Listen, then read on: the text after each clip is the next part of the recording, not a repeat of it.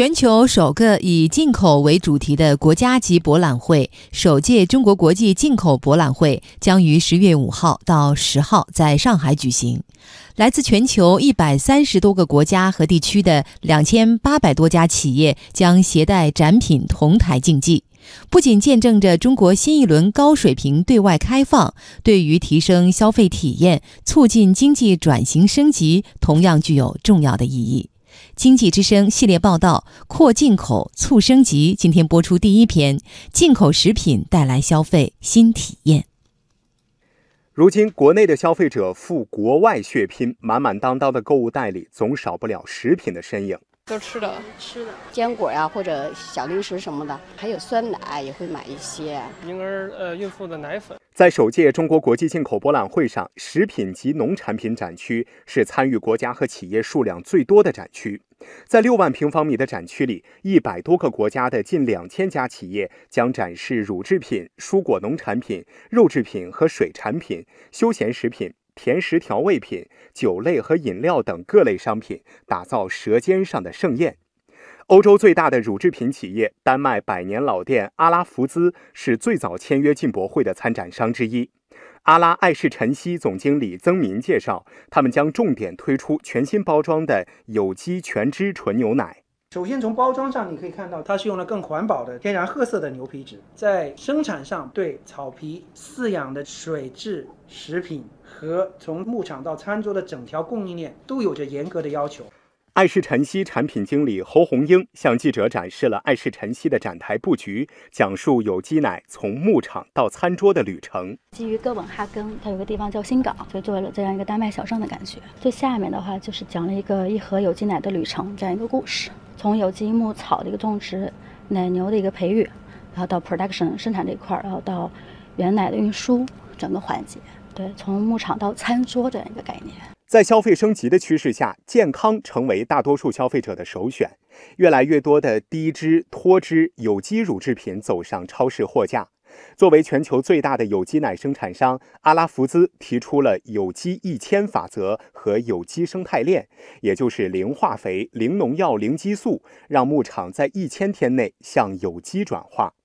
曾敏表示，希望借助进口博览会的平台，让更多的消费者知道这一品牌，更深入地了解天然健康的品牌理念。这个平台就不是一下子或者说一个企业能够组织起来，长久而言。它肯定会对我们的销售、品牌以及相关的产品改进都有着有益的影响。这些受益的点有时候不是说体现在一点两点，它是在一个面上和一个趋势上，以及在整个品牌的影响上。在今年年初成为首批签约参展的企业后，爱氏晨曦目前也完成了第二届进口博览会的预报名。曾明说：“作为全球乳制品需求量最大的市场之一，中国市场对于公司的全球布局有着至关重要的战略性地位。我们现在在中国的销售，应该说每年都以双位数的增长，快速的增长，非常看好，而且是长期看好。”数据显示，去年我国进口食品总额超过五百八十亿美元，并呈现连续上升的发展态势。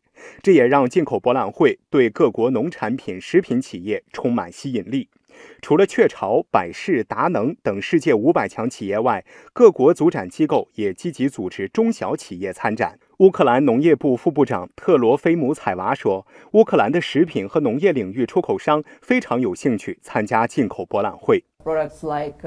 dairy products, meat products. 加工食品的生产商，比如乳制品、肉类、油料、谷物、有机食品等，都将参展。目前，乌克兰对华出口的主要商品集中在谷物、油料、菜籽油、乳制品和肉类，五六种产品占到了对华出口商品的百分之九十五以上。我们也正在和中国加强合作，促进双边贸易结构多元化。本次博览会还将有不为国人所熟知的各国土特产，比如塞浦路斯的哈鲁米奶酪、葡萄酒、鱼尾菊酒；贝宁的腰果、乳母果油、蜂蜜；加蓬的棕榈油、咖啡、可可和酒椰；阿尔巴尼亚的蜂蜜、葡萄酒、药草及香料、烈酒等等。